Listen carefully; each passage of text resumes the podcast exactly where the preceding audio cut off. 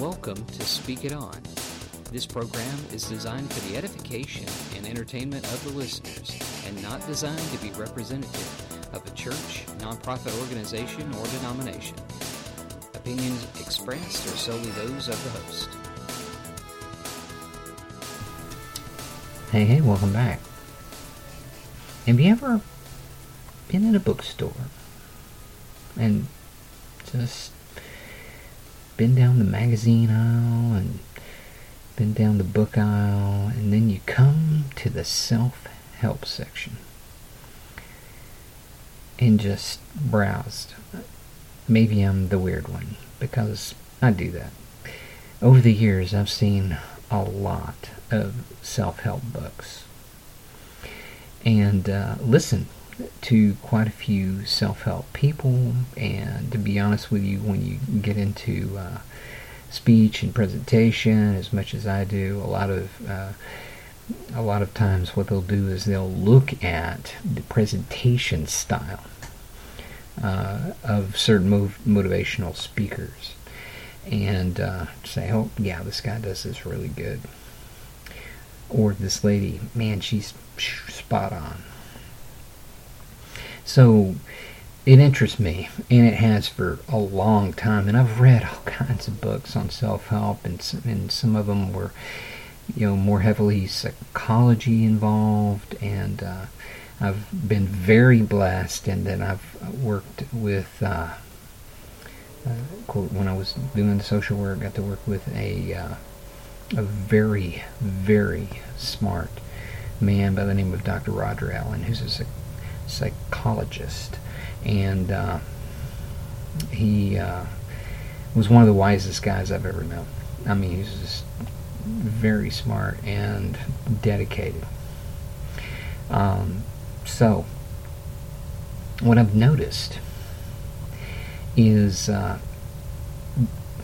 sometimes, and, and this is what kind of makes the self help thing work for a lot of people, is that they'll find a uh, an answer, and it may not be a new answer, but it'll be an answer that they'll find that's put to them a different way.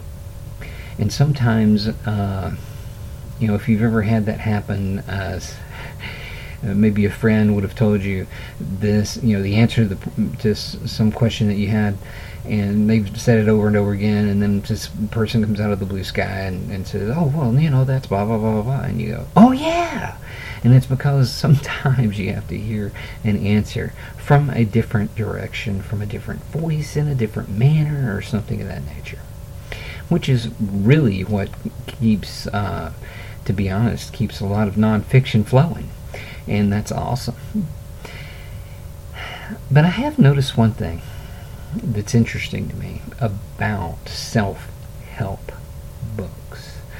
And, uh, and that is that sometimes uh, the author will begin pulling in God. Okay, they'll start talking about faith and and and this we're giving you examples of somebody of faith who did something really fantastic uh, as a specific example, uh, in the book Awaken the Giant Within by Tony Robbins, he mentions Mother Teresa.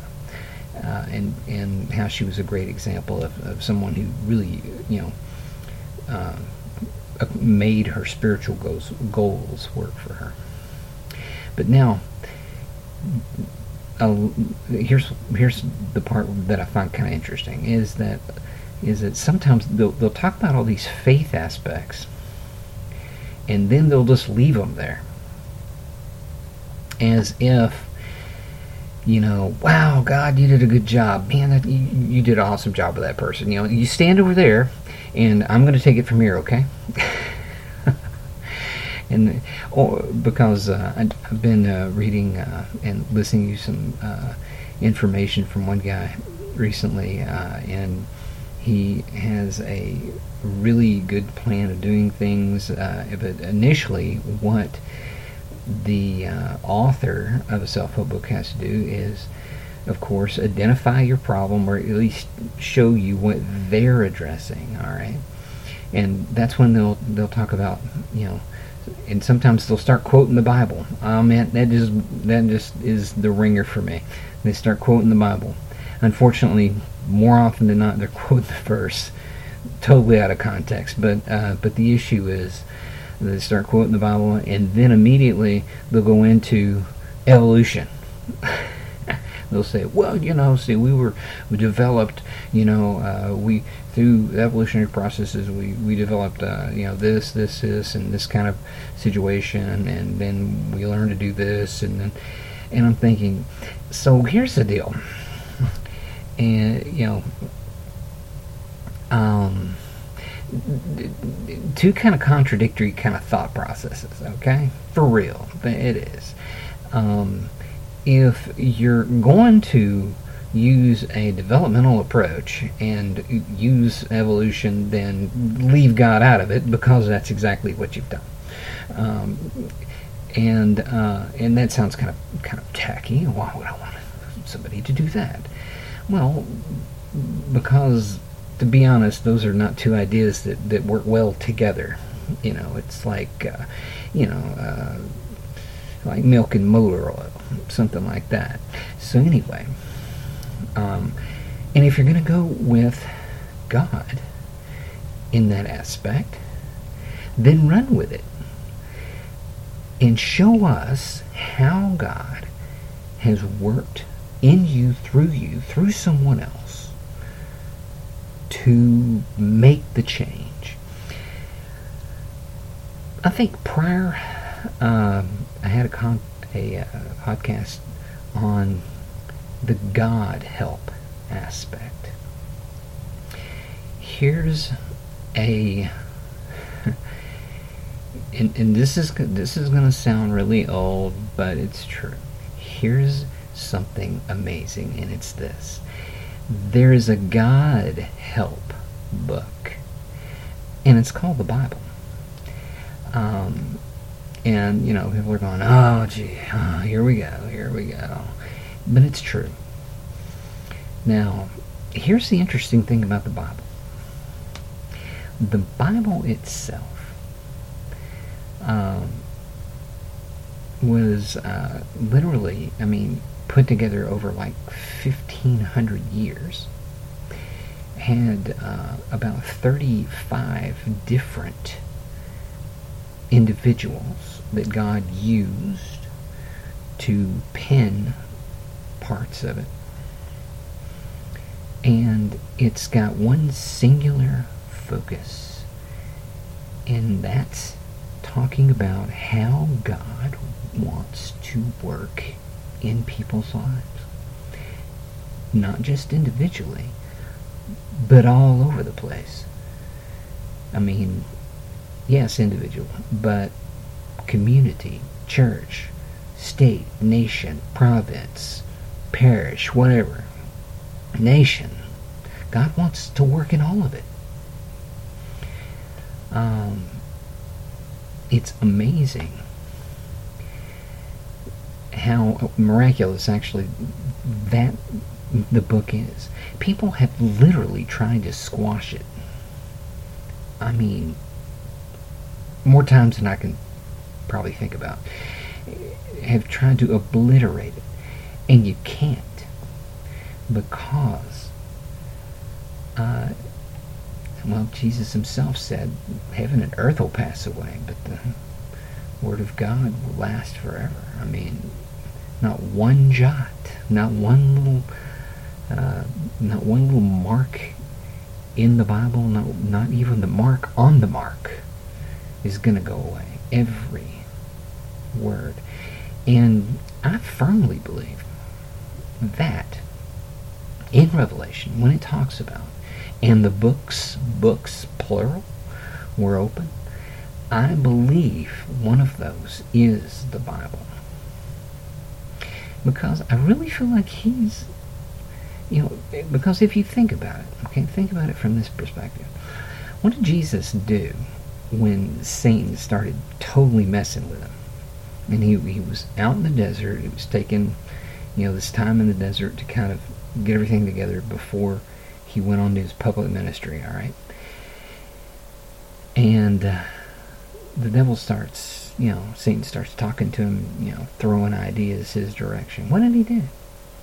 He started quoting the Bible exactly correctly back to the devil. And by the way, Satan knew the Bible. He knew it. He was quoting the Bible to Jesus. The only difference was is he was taking everything out of context. out of context. He was taking the verse and giving it a half twist, which is what he does. So some verses that I find super uplifting, of course, uh, are in uh, 2 Samuel and the Psalms, of course. I mean, the, the Psalms. Like 2 Samuel uh, 22 3. My God, my rock, in whom I take refuge, my shield, and the horn of my salvation, my stronghold, and my refuge, my Savior. You save me from violence. Now, one thing I want to point out on that verse is it says, "In the horn of my salvation." That word horn actually has several different meanings. Now, you, immediately you probably think, oh, trumpet. You know, where you're blowing the trumpet and it's sounding out, you know, God's salvation. That's a wonderful thought. However, comma, it's not applied to that particular word. This word is more of a uh,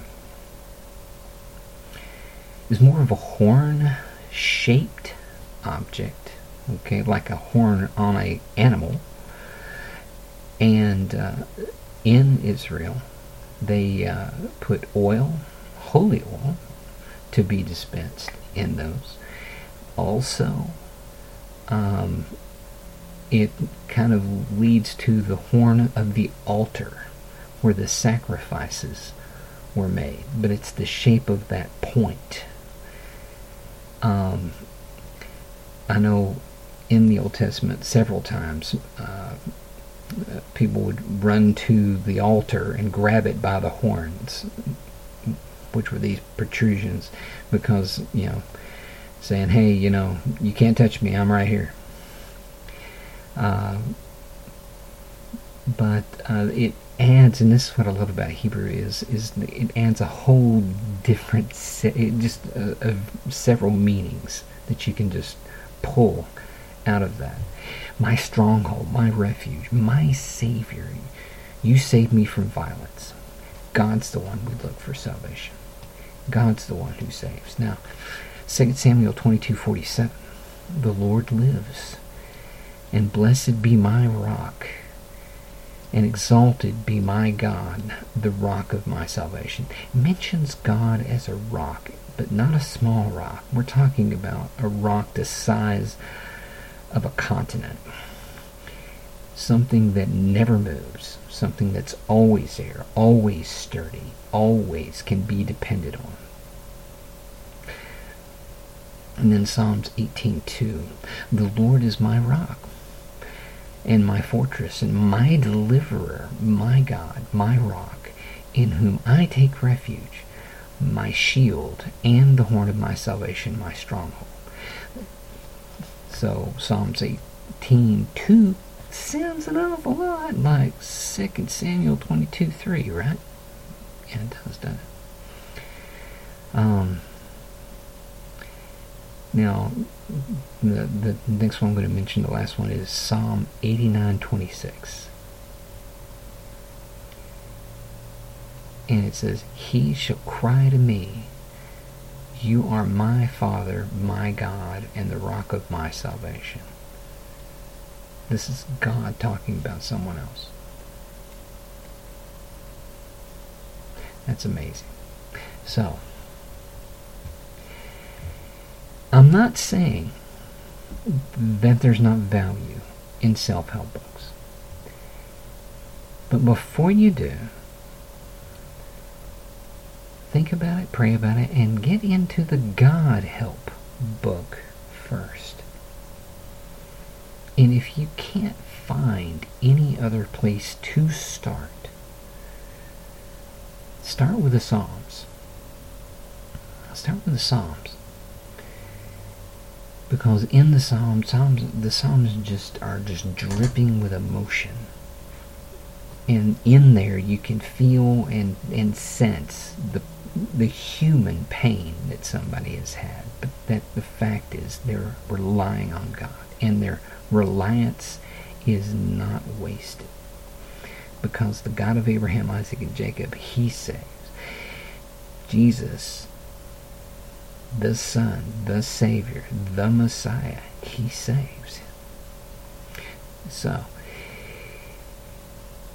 the next time you're browsing self-help books and you're looking for just the right one, try that approach first and then if you do that approach and then you go over, you might find some books that may have someone who leans a little harder on the Lord. And uh, they might have a good book for you. So, with that thought in mind, I want to encourage you to keep on keeping Thank on. you for listening to this edition of Speak It On. And as always, don't be afraid to speak the word in boldness and truth.